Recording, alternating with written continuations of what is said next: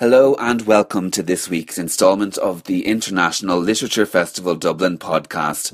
On this occasion, we're rewinding to a 2015 event with Finnish writer Sofi Oksanen.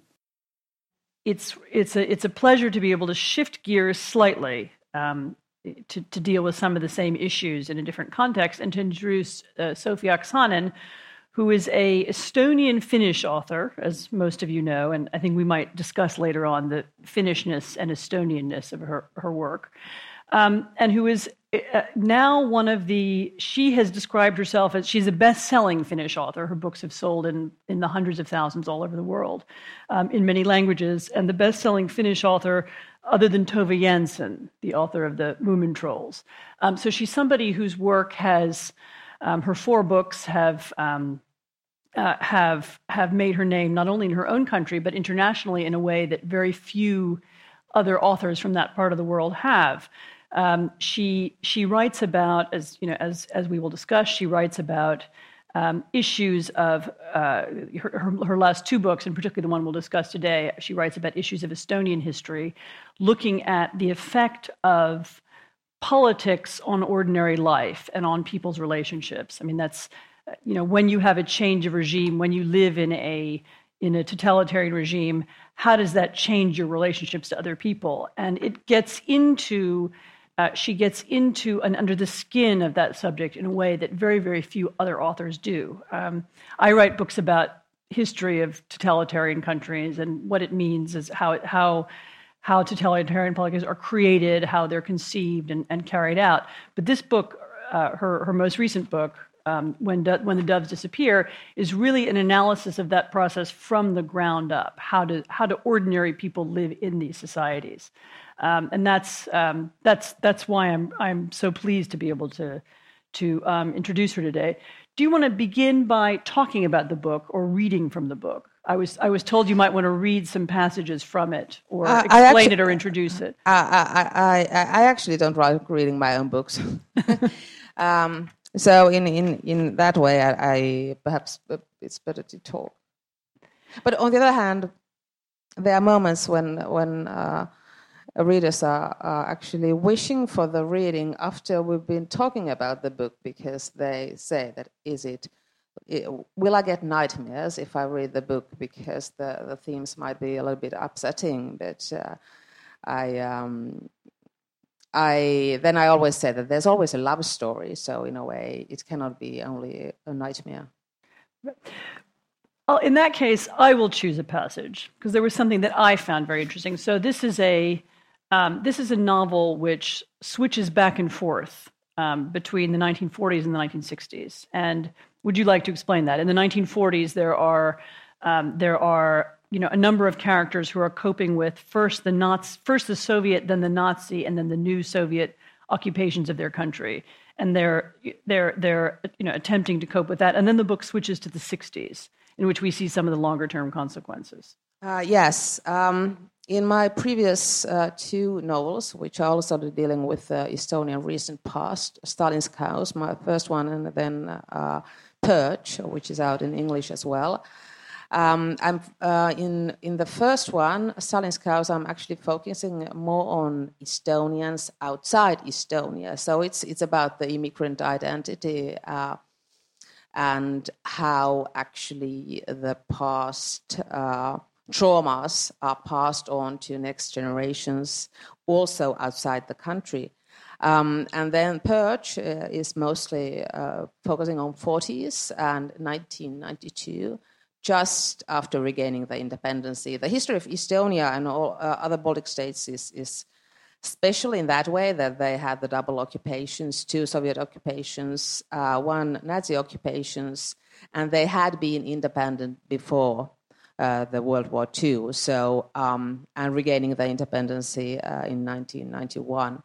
So, uh, but for when the doves disappeared, I knew that I wanted to um, focus on the shift of the occupations because it's a huge theme and it hadn't been on spotlight in my previous novels. Um, and then uh, the 60s uh, was quite a special um, uh, decade for KGB uh, in, in that way that uh, they had uh, new active measures. They were focusing much more and spending much more money as well to, um, to projects um, and operations outside Soviet Union. And then also, it was a decade when they started to worry about the international interest in Holocaust they also started to worry why, uh, that um, what if what if West Star, uh, Star is, is going to ask them about what they are actually doing in their camps, and they still had the camps. So that's why they they um, they wanted to focus uh, or change the spotlight to something else, and they also understood the German occupation is something that can be a benefit. It might be a, be a bonus for them because it's also a way to justify the occupation in Baltic states. Because uh, if you tell people that those were very German friendly countries, they seem less sympathetic. I mean, nobody cares that they had been independent before, that they had been occupied.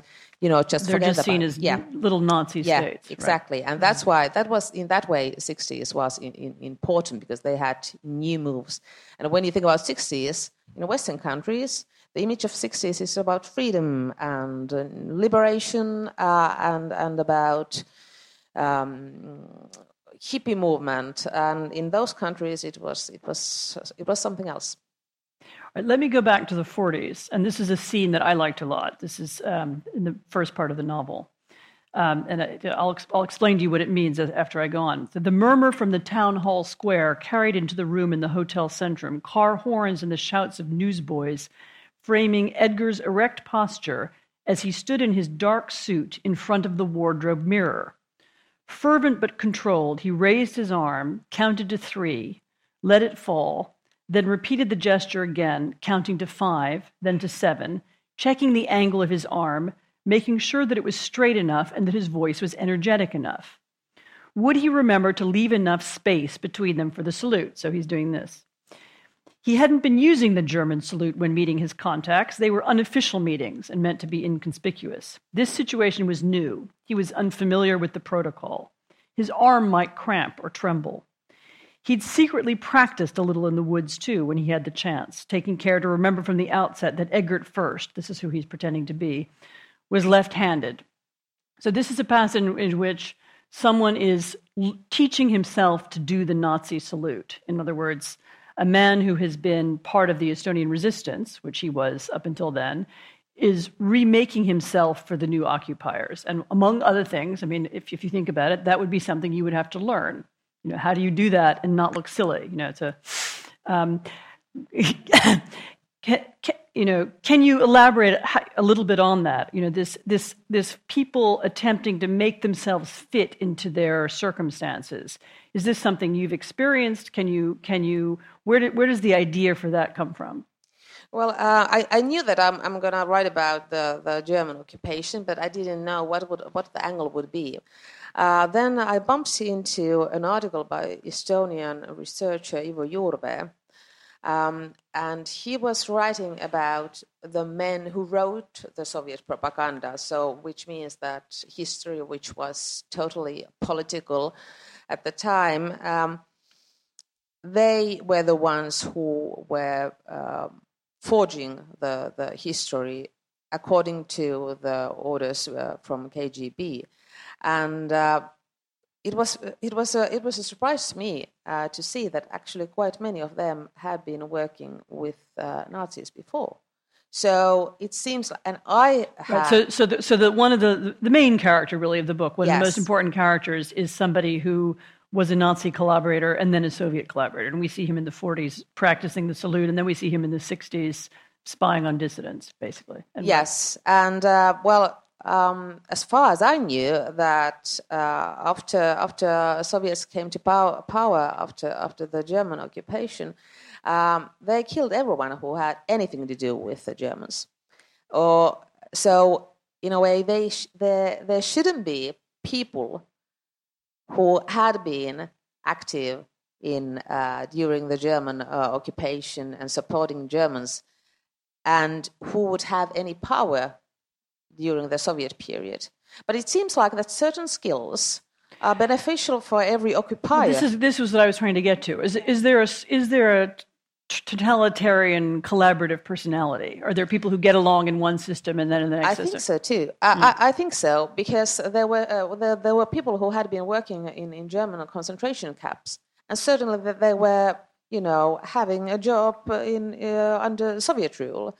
Um, and then those who were writing propaganda, of course, it's possible that you know the uh, the Soviets uh, were short in in people with the writing skills. Uh, um, and they needed those who had been able to produce propaganda before. Then new rules do the same job again. For example, the uh, most um, most uh, famous Estonian propagandist Andrus Roolaht is a person who actually worked in um, in secret police during the first independency. Then he was, he was serving both Soviet occupation forces and then the Germans as well. So in a way, whatever happens, he stays, and he's always, you know, writing or writing the stuff for the new ruler. Mm-hmm. So um, that's that's that's why I actually wanted to have uh, this kind of uh, character because he, well, those people existed, and he wasn't the only one. Uh, there were plenty of them um, those who had been well propaganda uh, job is, is one of them but also those who had been you know uh, in, in, in dirty work as well. You know then the, the sort of the, his opposite character roland is a has almost the opposite personality. So he's somebody who is in the resistance during the war, remains in the resistance after the war, eventually goes into hiding and buries himself in the Estonian countryside in order to escape the police. And he, but he, you haven't made him into a hero in some ways. I mean, he's very heroic in the earlier scenes of the novel, and then he deteriorates. And when we see him in the end, he's a kind of drunk. He's married to. He lives as a as a as a poor farmer in the countryside, I mean, you know, one have there been criticisms of the novel that it's anti-heroic? I mean, you haven't made the you know the Estonian resistance fighter into the you know I don't know the the, the romantic hero. Uh, no, not not, not actually. Um, well, every Estonian knows. I mean, the the story of Forest Brothers and those who who were in the resistance movement. It's uh, it's personal to every Estonian. Mm-hmm. Uh, my, my own grandfather was in the forest. Uh, actually, my own, my own family story is, is, is a typical Estonian family story in that way that a grandfather is in the forest, the other um, brother was deported, and the third brother was a deporter. So, in a so way. he worked with the, with the Russians, yeah, with the Soviet Union. Yeah, yeah. yeah. So, uh, in that way, it's. Uh, to having all these different destinies in one family, it's it's, it's normal. It's mm-hmm. normal. Um, and having the betrayal in the family because that's what the soviet system did is that they wanted you know the local people to betray local people mm-hmm. they wanted to they want then in in um, in when uh, German and, and Soviet uh, armies were fighting in Estonia, it was actually you know Estonians mobilized to German army and Estonians mobilized to Soviet army who were fighting to mm-hmm. each other, which is actually a, absolutely a fight you don't want to have. Um, but uh, the, the and of course I, I, had a lot of, heard a lot of uh, a lot of legends about Forest Brothers. Uh, Estonian kids used to play how to be a Forest Brother, uh, so it's it's part of the national identity. Um, but every Estonian also knows that it, it was a desperate fight. It was extremely desperate. And that they lost. And they lost indeed. And and um, I've I've read uh, old diaries uh, that uh, the original diaries the Forest Brothers uh, have had uh, had been writing, uh, and um, actually it, it was somehow startling to me to see the despair of the fight. They were really desperate. It reminded me a little bit of um, there are a number of stories in Poland after the war. There was also a period of resistance. I mean, it actually didn't go on as long as, as, as in Estonia, but by, ended by about 1947. But there were partisans in the forests. Um, and the story of the ending of the partisan movement is very gloomy. You know, what happens is they, the bands disintegrate. Some of them become almost bandits, you know, preying on the peasants for food.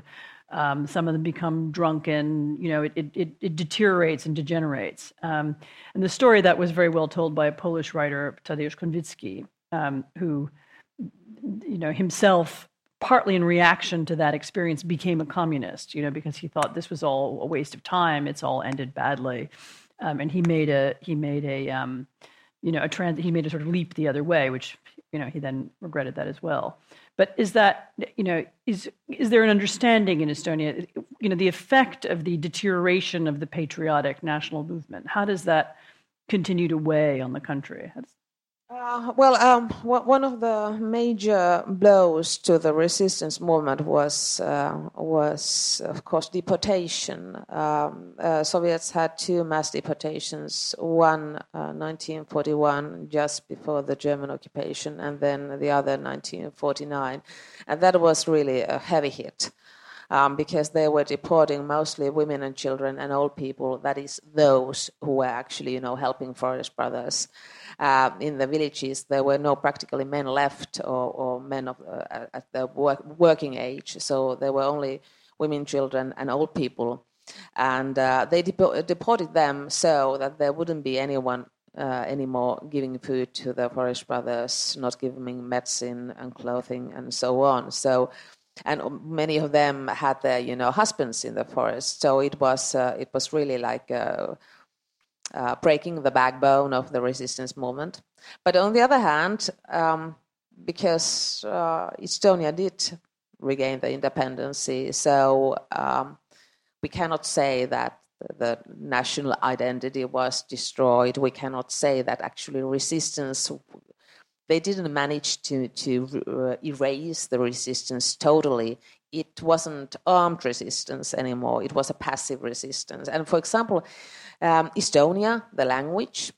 Uh, I, I, I, would say that you know the survival of the language is, is a miracle. I mean, there's only one million people uh, uh speaking Estonian, mm-hmm. and um, already, um, and of course, uh, Finland as well is, is a small language. But as, as a representative of two small languages, I can say that you know uh, the language identity is very strong, and already speaking Estonian or reading it was a, it was a kind Estonian. of resistance. It right? is, yeah. and for example, uh, during the Soviet years, whatever book, whatever it had, I mean, even essays about nature, uh, they were bestsellers. They were hit as long as it was written in Estonian. Mm-hmm. And how is there a um, how has this? Because this is a story. Um, it's about collaboration. It's about the end of the um, in some ways the end of the you know of the Forest Brothers, the the sort of degeneration of the independence movement. I mean, you don't actually end on a happy note. You know, it doesn't end in the 80s or the 90s. It ends in the 60s with. Um, which I won't I won't give away the end of the story. It reveals something that happened 20 years ago that explains a lot of the characters' relationships to one another. But how is it? How you know? How is your book received in Estonia? Is it understood as a um, because it's not a it's not a entirely positive portrait of the country and its people, or is is it? Uh, how, how do people feel about the stories about collaboration? Um, I think actually, you know, the receptions of of when the Doves disappeared was even better than with the Purge, the previous one. Um, and I mean, they they had been uh, the bestsellers every every time they they come up. And then there's a new generation um, of readers, uh, those who, who are born to the independent Estonia. And uh, they are actually reading my books also as books about their own family histories because um, not everyone told to their grandchildren and children what actually happened. Some, some kept silent. Um, something, uh, what, what is um, special in, in uh, Estonian literary scene at the moment is that there's there are not too many uh, novels actually about the recent past. Mm-hmm. Uh, there's excellent history research with the new generation of history researchers. They are very which active. is interesting because you were just saying to me before we came on that in Finland it's the opposite. There are yeah. lots of novels but no history. Yeah, yeah, it's it's totally totally different. In in Finland, people read novels about the recent past. Historical novel is extremely popular. In Estonia, it's not. Um, non-fiction biographies and memoirs. Um, after regaining the independence, uh, there was a, there was a very strong boom. Um, uh, everybody was writing memoirs, but um, I, I, think it's going to take time that you know people start to learn write and read historical fiction. I don't think it's considered that important at the moment. More important is to find out what actually happened. Yeah, this is a there was a phenomenon in Russia actually in the in the 90s when there was a it finally became possible to write history again. And what people really wanted to do was not really write history, they wanted to print collections of documents. They do this in Ukraine as well because you know, oh, you know, and a historian friend of mine said to me, "No, we didn't want to know what the historian thinks of it or how he interprets it. You know, we read enough interpretations. We want to publish the documents." And so there were these collections. I mean, now of course it's stopped, but there was a moment when, um, in the in the post-Soviet world, the there was a mania for printing documents. We just want to know the truth, and then after that, let us make up our own minds about it. Let us think about it. So the idea of interpreting it through a novel or through fiction, maybe you're right. Maybe that comes at a later stage. Yeah, I, I, think so, and I also hope so. And of course, for an author, it's in Estonia as well. Plenty of documents after documents. I mean, it's uh, important material for an author.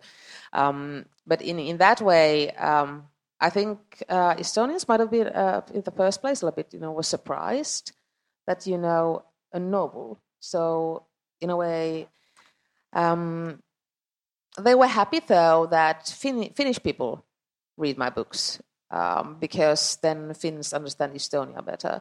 Because uh, the, the uh, Estonian and uh, Finnish uh, uh, relations, Estonia is the closest neighbor to, to um, Finland, but because of the Soviet history, then um, there are certain things that uh, Finns might not understand actually about Estonia, nor other Baltic states.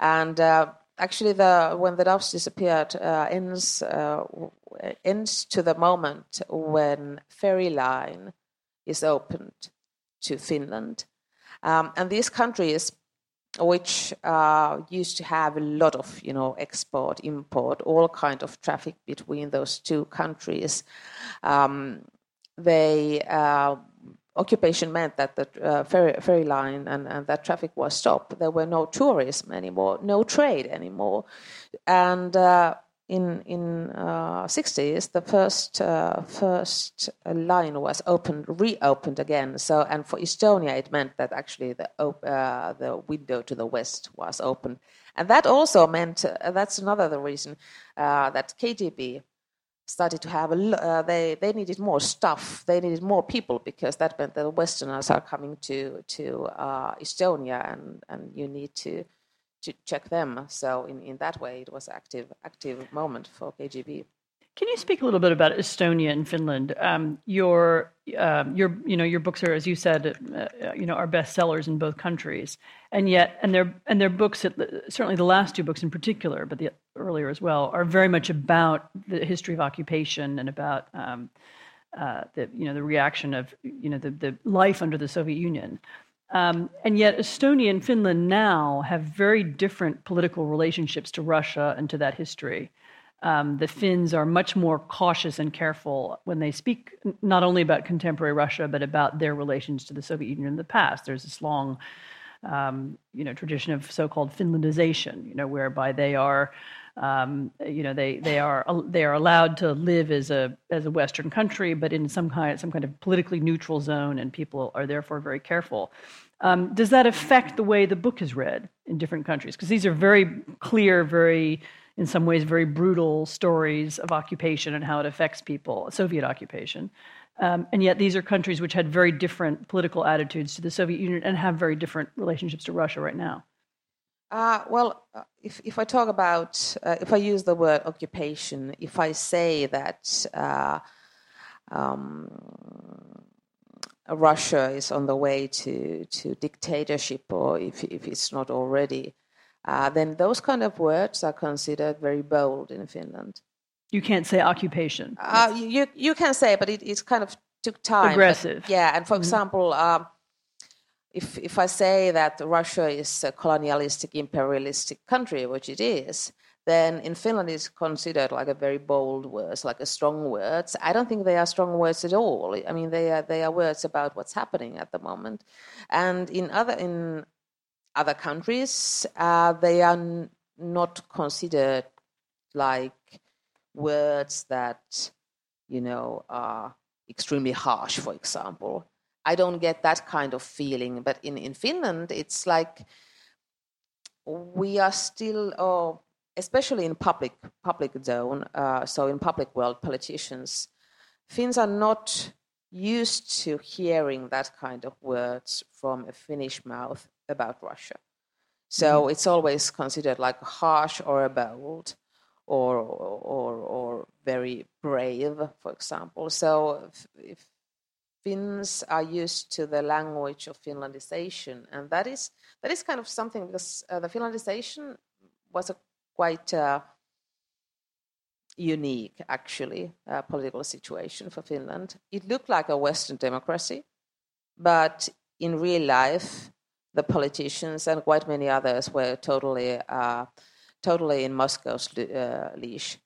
For example, our school books had to be accepted by Moscow.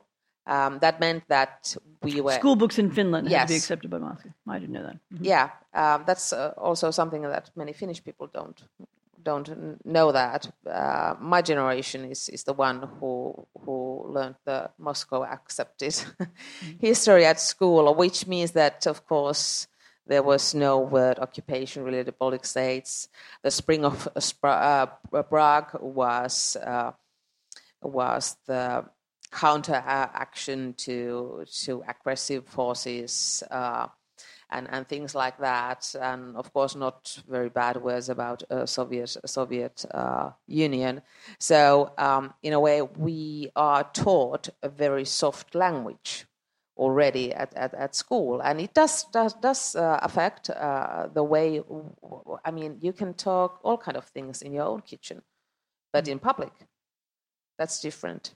So there's a difference even in Finland between what you say at home and what you say in the public space, because this was a characteristic of Soviet society that you could say one thing to your friends and then you could say another thing in, in public. Oh yeah, and this is, but this is uh, otherwise Finns are very honest and direct. Finns don't do uh, small talk at all. They are very like direct and honest people, and also the rhetoric is very like direct, except when it comes to Russia.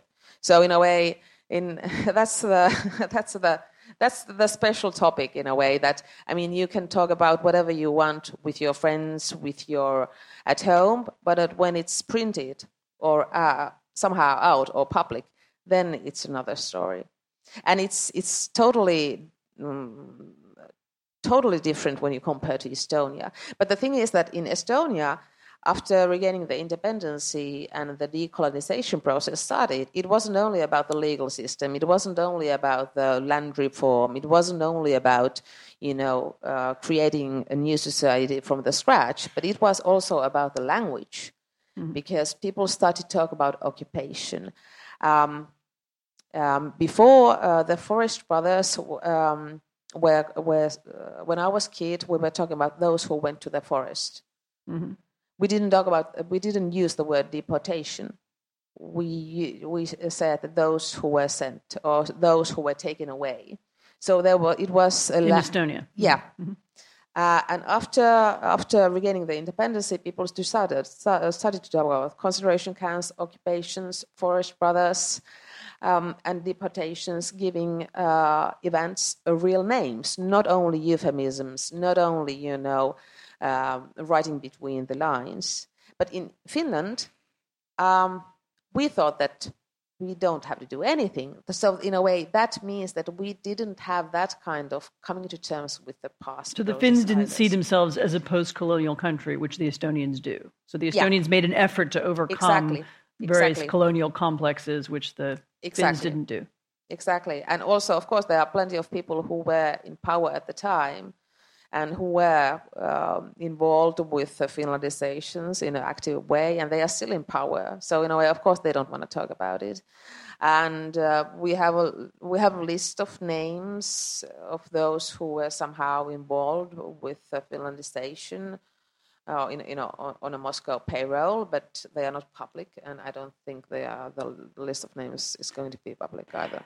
Can I ask you finally, and then I'll ask audience for questions? Is I saw now I don't remember where an interview with you in which you used the word colonization to talk about the the, the Soviet occupation of Finland. I mean, of sorry, of, of Estonia, um, and you said, well, this is of course not something that in English.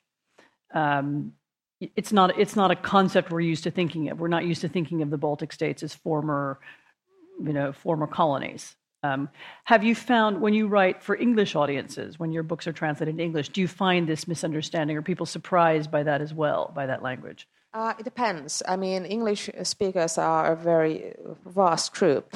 Yes. Um, I mean, for Irish people, you don't have to explain the occupation. Right. You don't have to explain that to Scottish people. It might be a little bit awkward for English.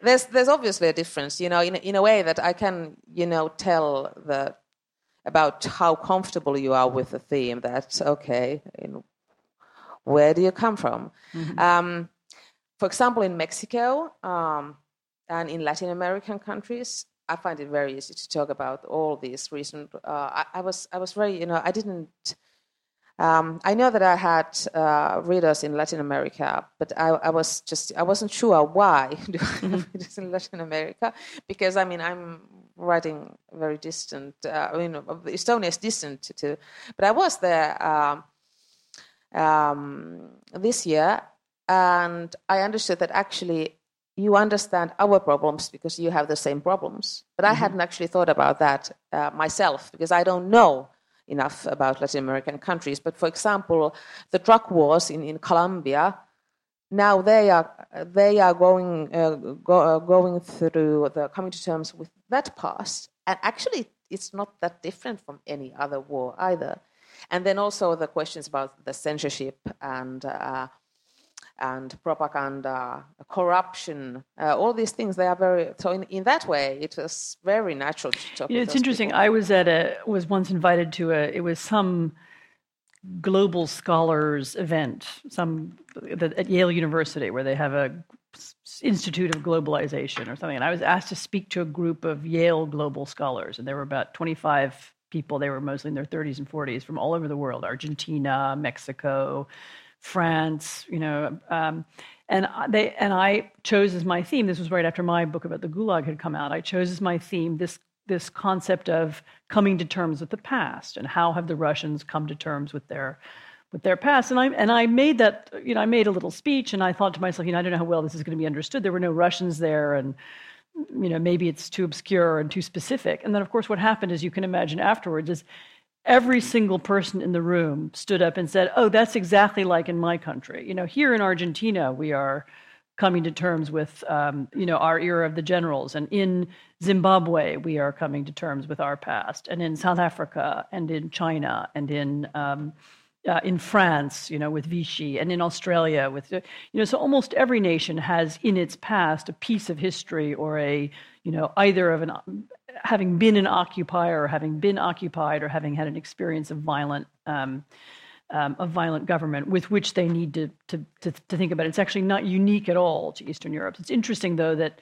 um, I mean, I very much had this idea that it couldn't travel, that it was specific to you know to the region. But you've had the same experience too. Yeah, the, the, the yeah. themes travel. Yeah. Oh, absolutely, absolutely. It seems like that the story of, of occupation, or the mechanism of occupation, and the totalitarian and, the, and then the thought the processes that go into adjusting to occupation and getting used yes, to it. Yes, it seems to be. Um, well, and I, I didn't understand that actually when I, when I started to work on, on, on these things. Uh, partly also because because Finland, we have certain words or terms that uh, are kind of when you translate them to English, then you understand what it's all about. Actually, in a way that those Finnish words might be a little bit like euphemisms sometimes.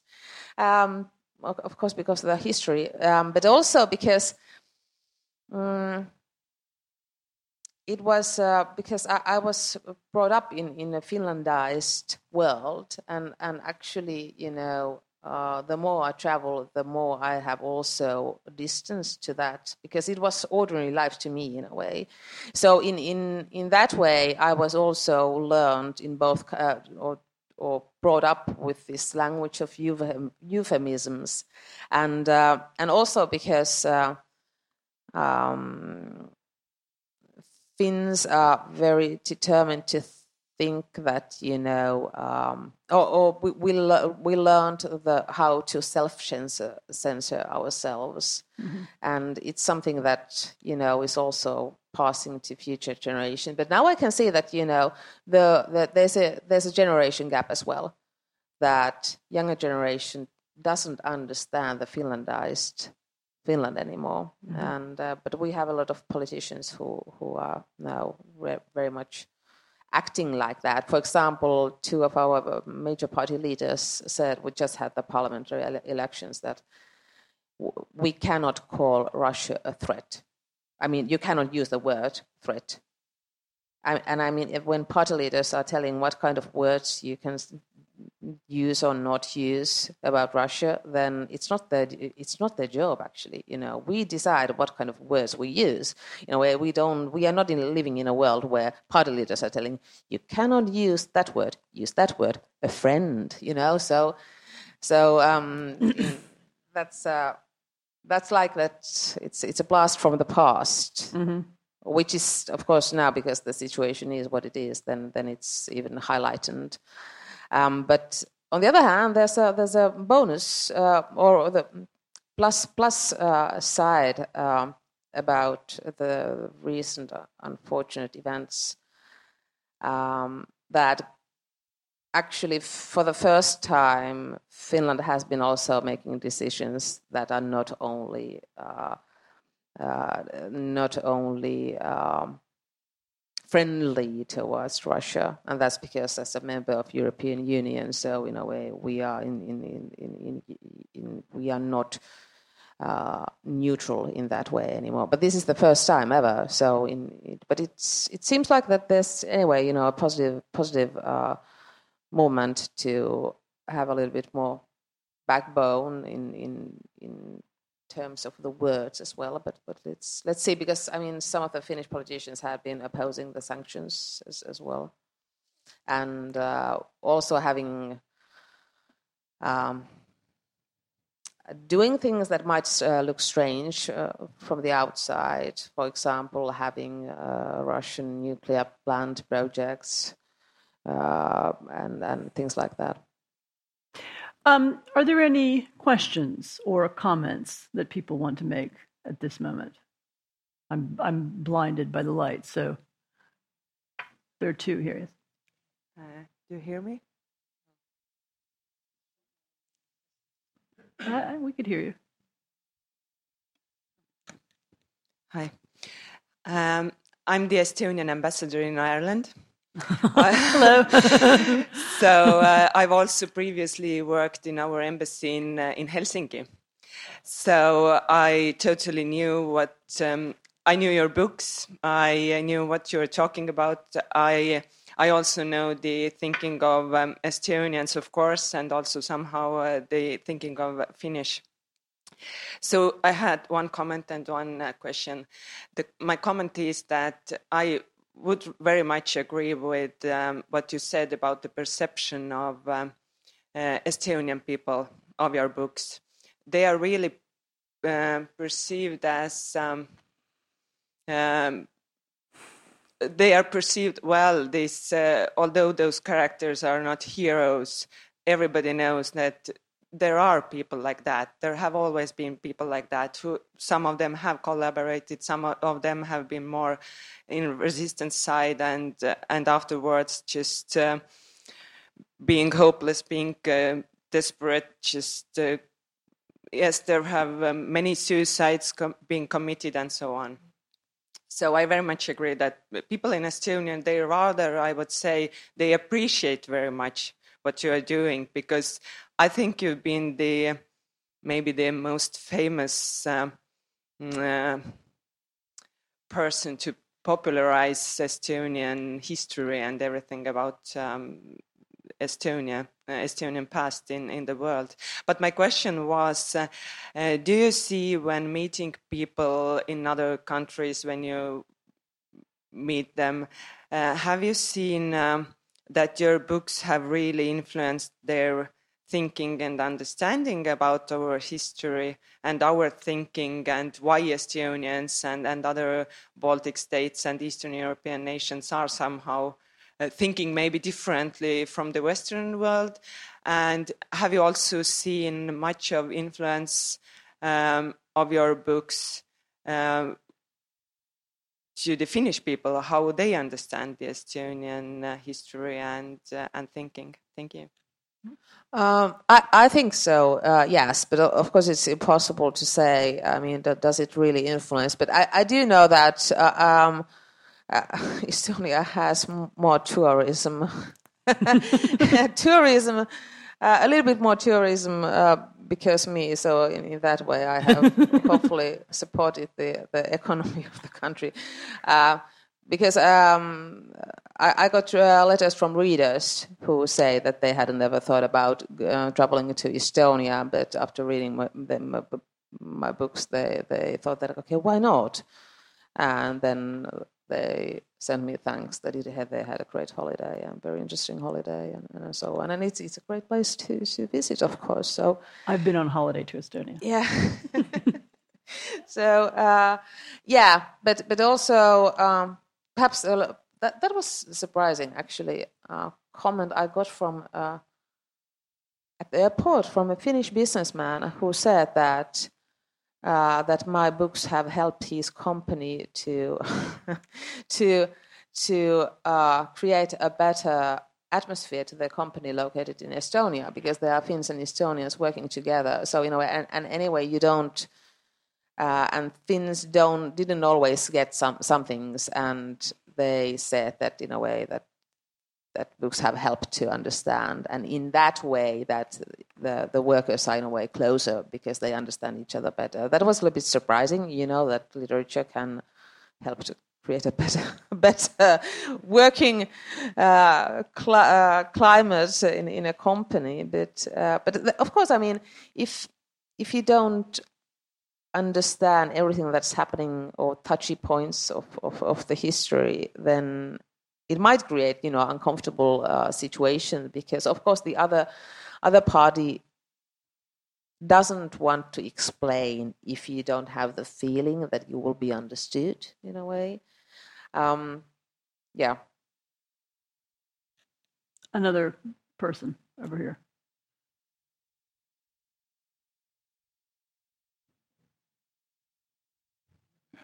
Thanks very much. Two related questions. One is about the Russian speaking people in Estonia and what the relationship is between a linguistically based nationalism and how you accommodate that, if you like, slightly different identity and how that can be managed.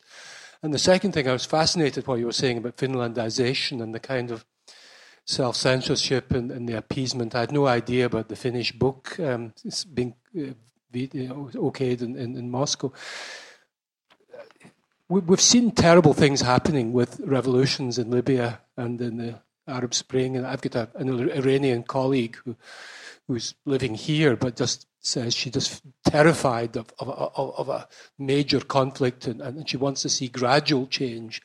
So, is, is it the case that maybe the Finns have a reasonably clever approach to managing conflict, and, and that maybe the kind of strong um, is, is there some virtue in appeasement? Is there some virtue in, in trying to tread very lightly rather than taking a very strong nationalist approach to a threat like the Soviet Union? Uh, well, one, one thing about the small nations, like, you know, one million Estonians, East, uh, Finns, five million, uh, the national identity is a question of, of survival. I mean, quite simply, if we don't speak our language, we don't exist. Um, if we don't support our national uh, identity, we don't exist. Uh, in, in, both Finns and Estonians uh, um, uh, representing indigenous, indigenous people and all Finno-Ugric people, they are most of them are exti- extinct. I mean, if we don't support our our culture, then we just we just we don't exist. So in, in that way, it's a question of of uh, staying alive. Then you, you when you compare, for example, nationalism in in Russia, then it seems to be always uh, connected to uh, to uh, expansion and uh, the the in in that way when you talk about there's a there's a there's a negative nationalism uh, that's that, that is very destructive at least to other people and then there's a nationalism or, or or feeling of your own own national identity that is the question about uh, the survival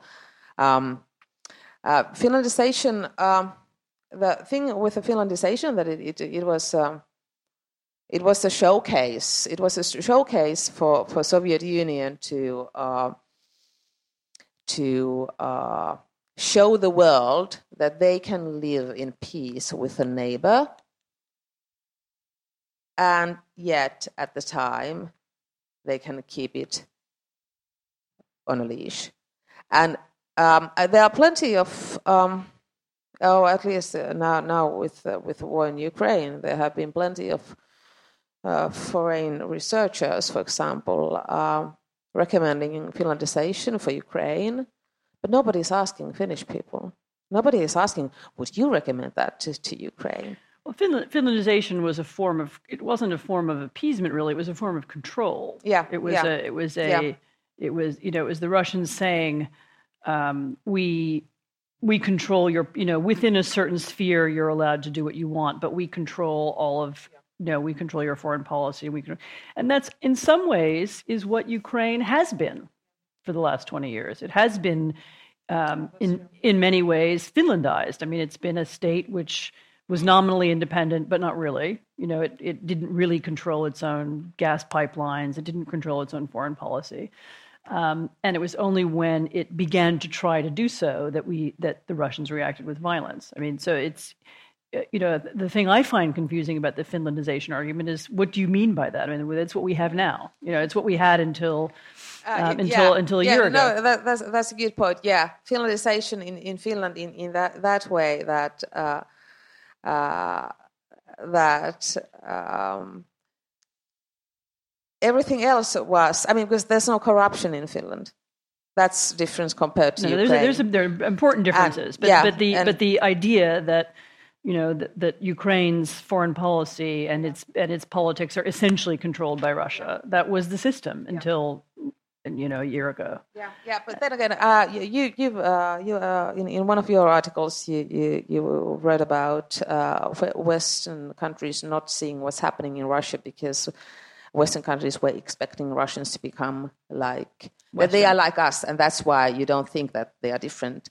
Um, and uh, in in that way, that was because Finland looked like a Nordic democracy at the time, and it, it, it looks now as well. And it doesn't look like you know Ukraine, and that's why you know uh, it's it's in, in that way, Finlandization in Finland was a very clever one because it looked like democracy it had the facade of the democracy. And of course, in that way, it would be absolutely uh, beneficial for Russia to have the same system in the whole Europe, in every country. And then so that it looks like everything is okay. It looks like it's beautiful, and those are, you know, rich and wealthy, wealthy countries. And yet, at the time, the control still stays. Right. Other other comments? Oh, I see another lot. So.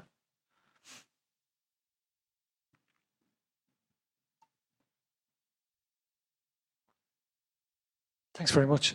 Um, just on a lighter note uh, about your books, um, maybe a personal question, I hope you don't mind. Um, when you write your books, uh, where do you find it most comfortable to write them? Uh, the, uh, I, am not actually uh, connected to any, any place in that way that I couldn't write. Uh, and I do have uh, the uh, office, sort of. Um, but it, um, nowadays I, I, travel so much. So actually, my my uh, only concern with uh, with writing is is the time. Um, or the lack of time. And I, I don't. But what I can say that I, I don't uh, write when when I go to festivals, for example, or book fairs or, or things like that. Uh, also because you know when you talk about your old book, then you know that's not something I want to have in my head when I write the new, new one. Otherwise, I'll be just repeating the old stuff. So that's actually the only only rule I have. And when I write, I don't, I don't, uh, I don't go out at all. So.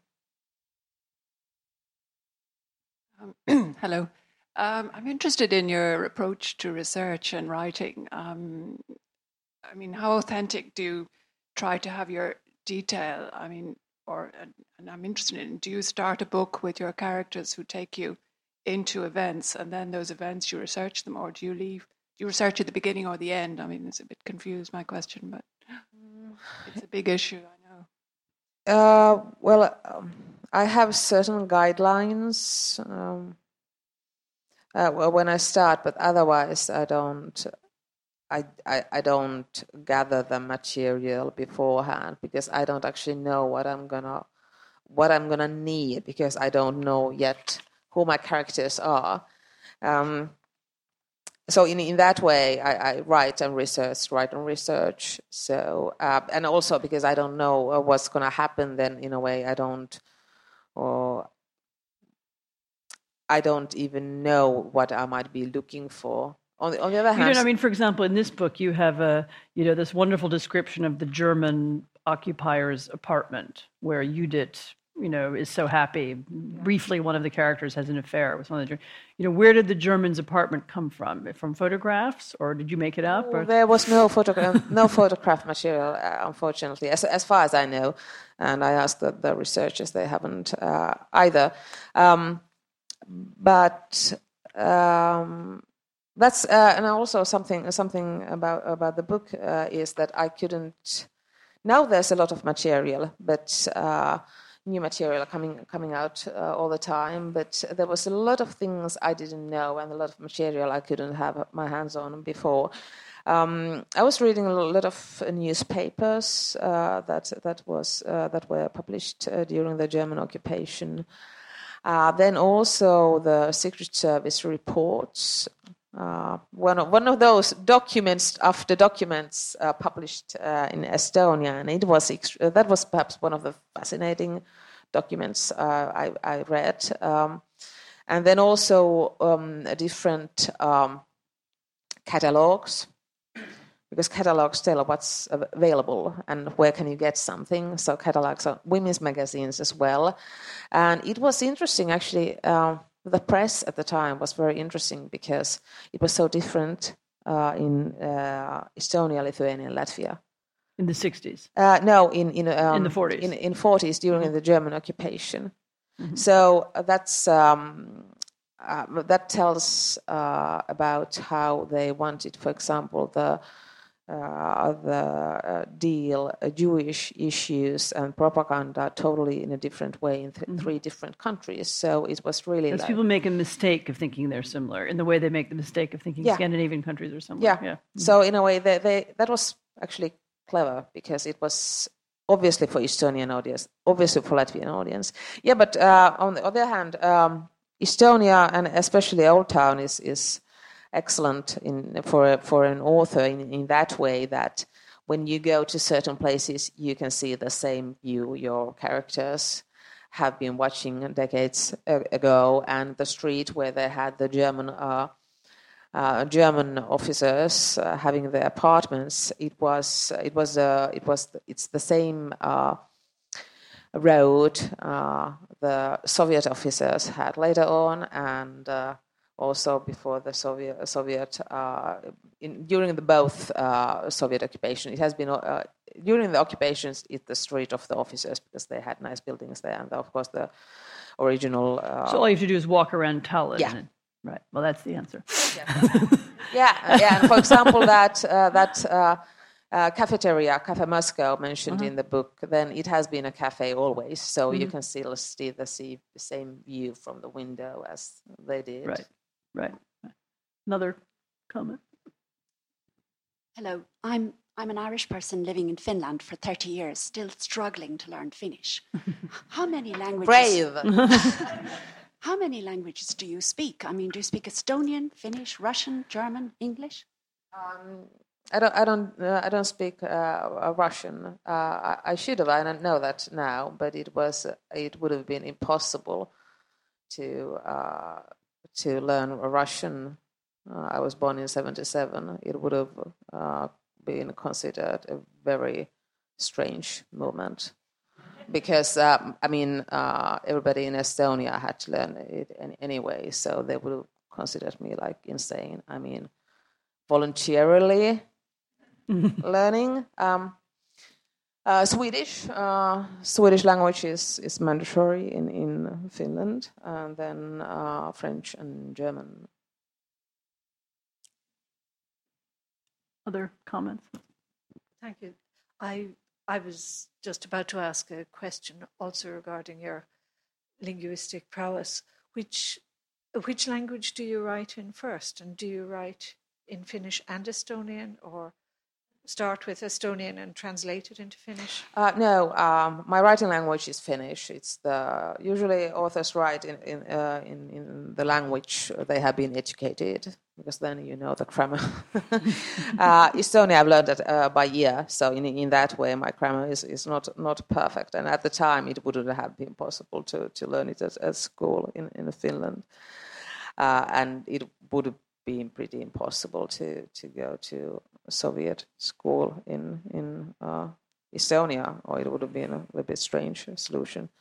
Um, but of course, when when I write about the uh, recent past of Estonia, my characters are Estonians mostly, and that's um, in in that way I'm actually you know translating in my head their speech into Finnish, uh, and um, also Purge and also when the doves disappeared, I've, uh, there are also plays, and I've, I've written the plays myself.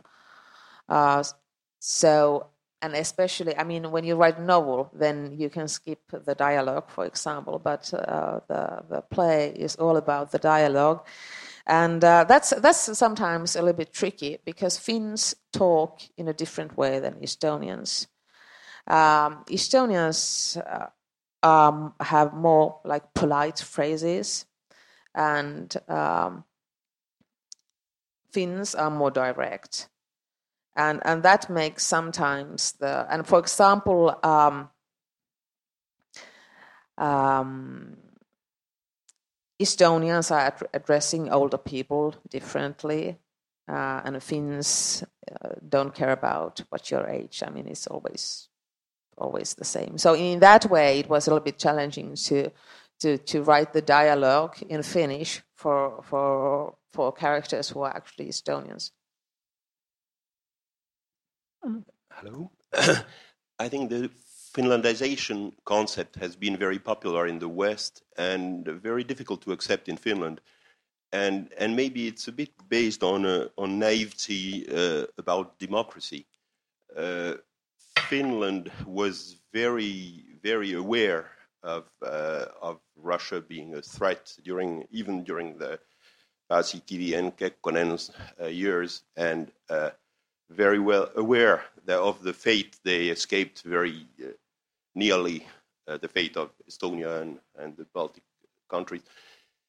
Nowadays, if Finnish politicians are use euphemisms Uh, towards uh, Russia, it's part uh, fear and part for economic reasons in the, exactly the same way as uh, as the rest of the world uh, speaks uh, towards of China, or because well, not wanting to to talk about Tibet, or or the way French do not condemn the the, the tribe trials of of of the former Egyptian president after they have sold the Rafale fighters. Uh, well, do you re- really believe that uh, that there is a democracy and that Finland was especially uh, a sort of an exception? In, in, in, no, I don't. Well, that uh, it was a fake, uh, an ap- appearance of democracy, or that it's not something that is a, a continuum, uh, gradual. Uh, well, that Um, well, Finland, Finland uh, is a democratic state uh, and, and a Nordic, Nordic, Nordic uh, uh, nation, but for example, and most of the elections can be considered democratic. But for example, one there was one one case when Kekkonen, a long-term president of ours, he wasn't elected democratically for example, which is one well, which was because of the pressure from Moscow. They wanted to have Kekkonen, and uh, at the time it it looked like that there were others who would have won the elections if people had had the chance to vote. So, but they wanted Kekkonen. I wanted to ask you a question about um, language. You mentioned that Estonians depended on their language for uh, identity. Well, you are speaking to a, an audience here in Ireland, and we are speaking English, and we would still consider ourselves Irish. So the re- what I it just was that's more a comment, but I think that the very interesting point about your your book I've only just read Purge is the idea that we have to remember and we have to forget.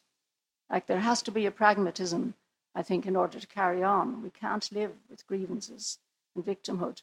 And I think some of your characters in that book they simply heroically just strove to survive.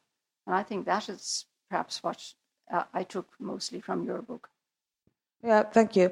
Yeah, um, um, there's always uh, a risk for witch hunt, and that's kind of one of the reasons probably why um, why there are certain issues that um, that are not likely going to be dealt in in, in Finland. Uh, and for example, in Estonia, um, I mean, as I said, that there are a lot of biographies and memoirs, but those who were collaborators, they don't write their memoirs. Even though I think we should know, we should understand why they acted the way they acted, because, I mean, some of them just wanted the kids to get to the university.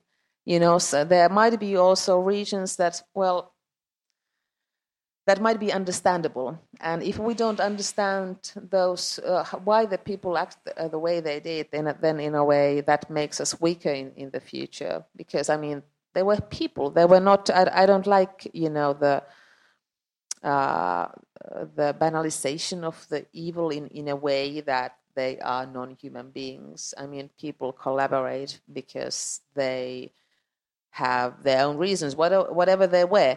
But any, anyway, that was the one reason why, why even though he's not a, he's not a nice collaborator at, at, all in my book, then I anyway wanted to have the story of a collaborator because those are the ones who are not telling their stories, and yet I think we should we should if if um, I'm not in a way Poland had the lustration.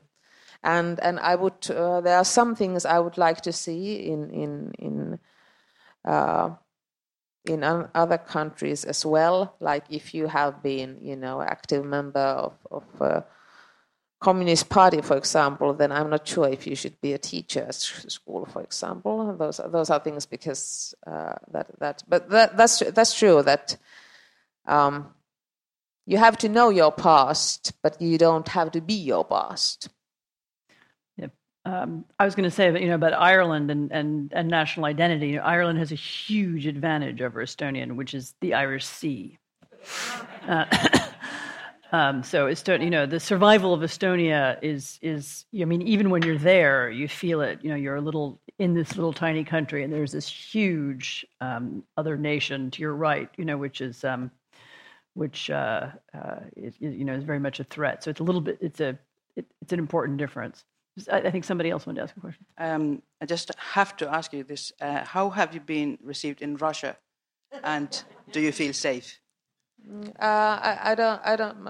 Uh, well, the reception. I have Russian readers, um, and uh, two of my books have been translated into into Russian.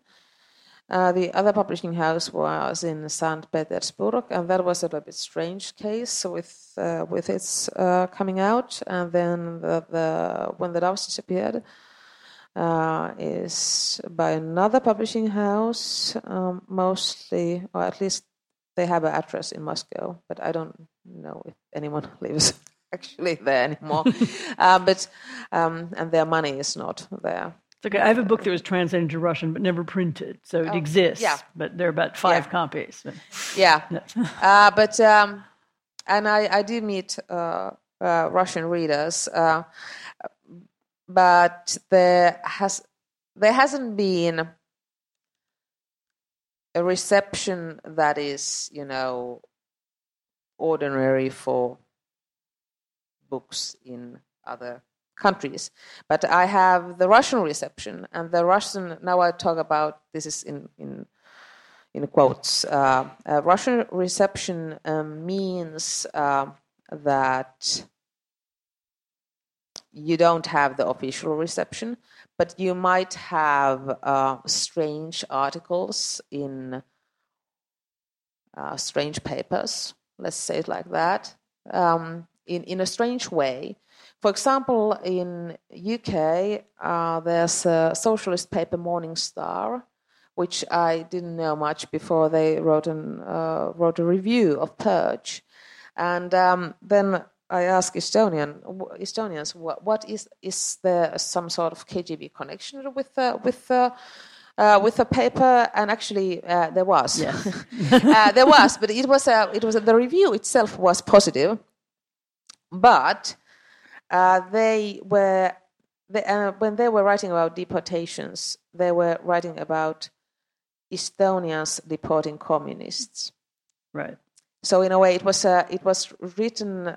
Uh, it was a pure info, disinformation uh, little operation. In in in uh, it was a imitations imitation of a book review because it, they were uh, the reviewer was very angry about Estonians deporting communists to Siberia.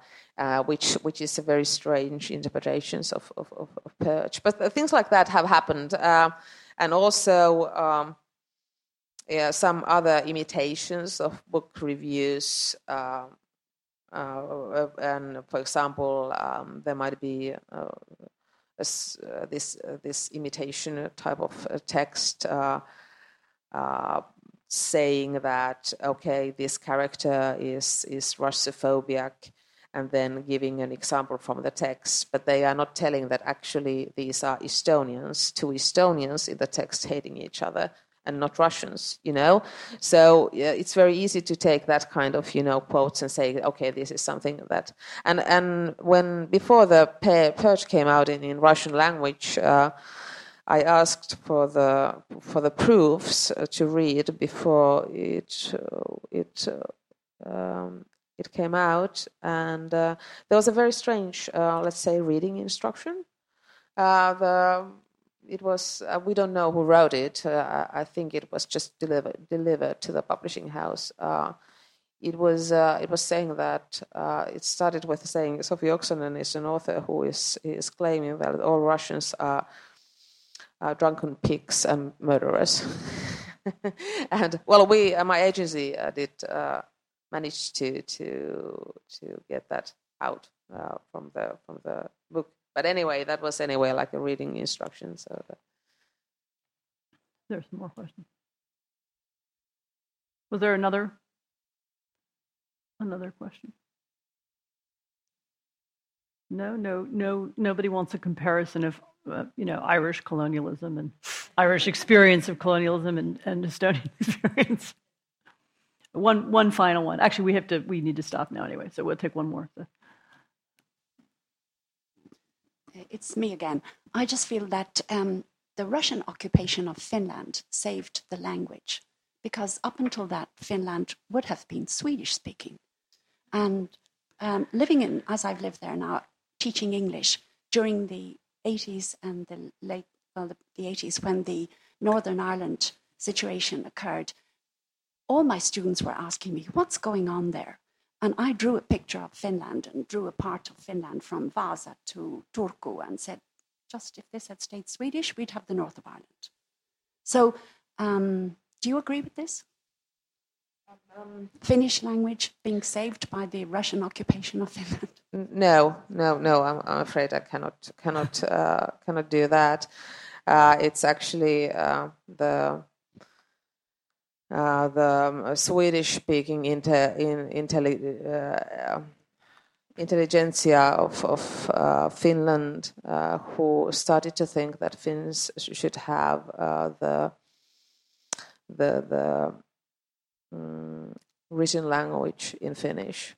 Because before that it was only uh, oral tradition and uh, they were all Swedish speakers who who started to and they of course in, um, our first uh, authors were so writing in Swedish but they were strongly you know promoting that uh, we need authors writing in Finnish Finnish as well um, so uh, that was a, a, very essential part of the national awakening in, in, in Finland um, at the time. Um, the and actually our national poet Runeberg was uh, was uh, at the time um, was also writing about the little and, and great wrath, uh, one of, of the two uh, well, um, in 18th and 19th uh, century, there were a few periods in, in our history where uh, Russians were terrorizing Finland in, in a very, very bad way. Uh, so in, in, that way, I, I, wouldn't say that. And besides, it's, uh, Russian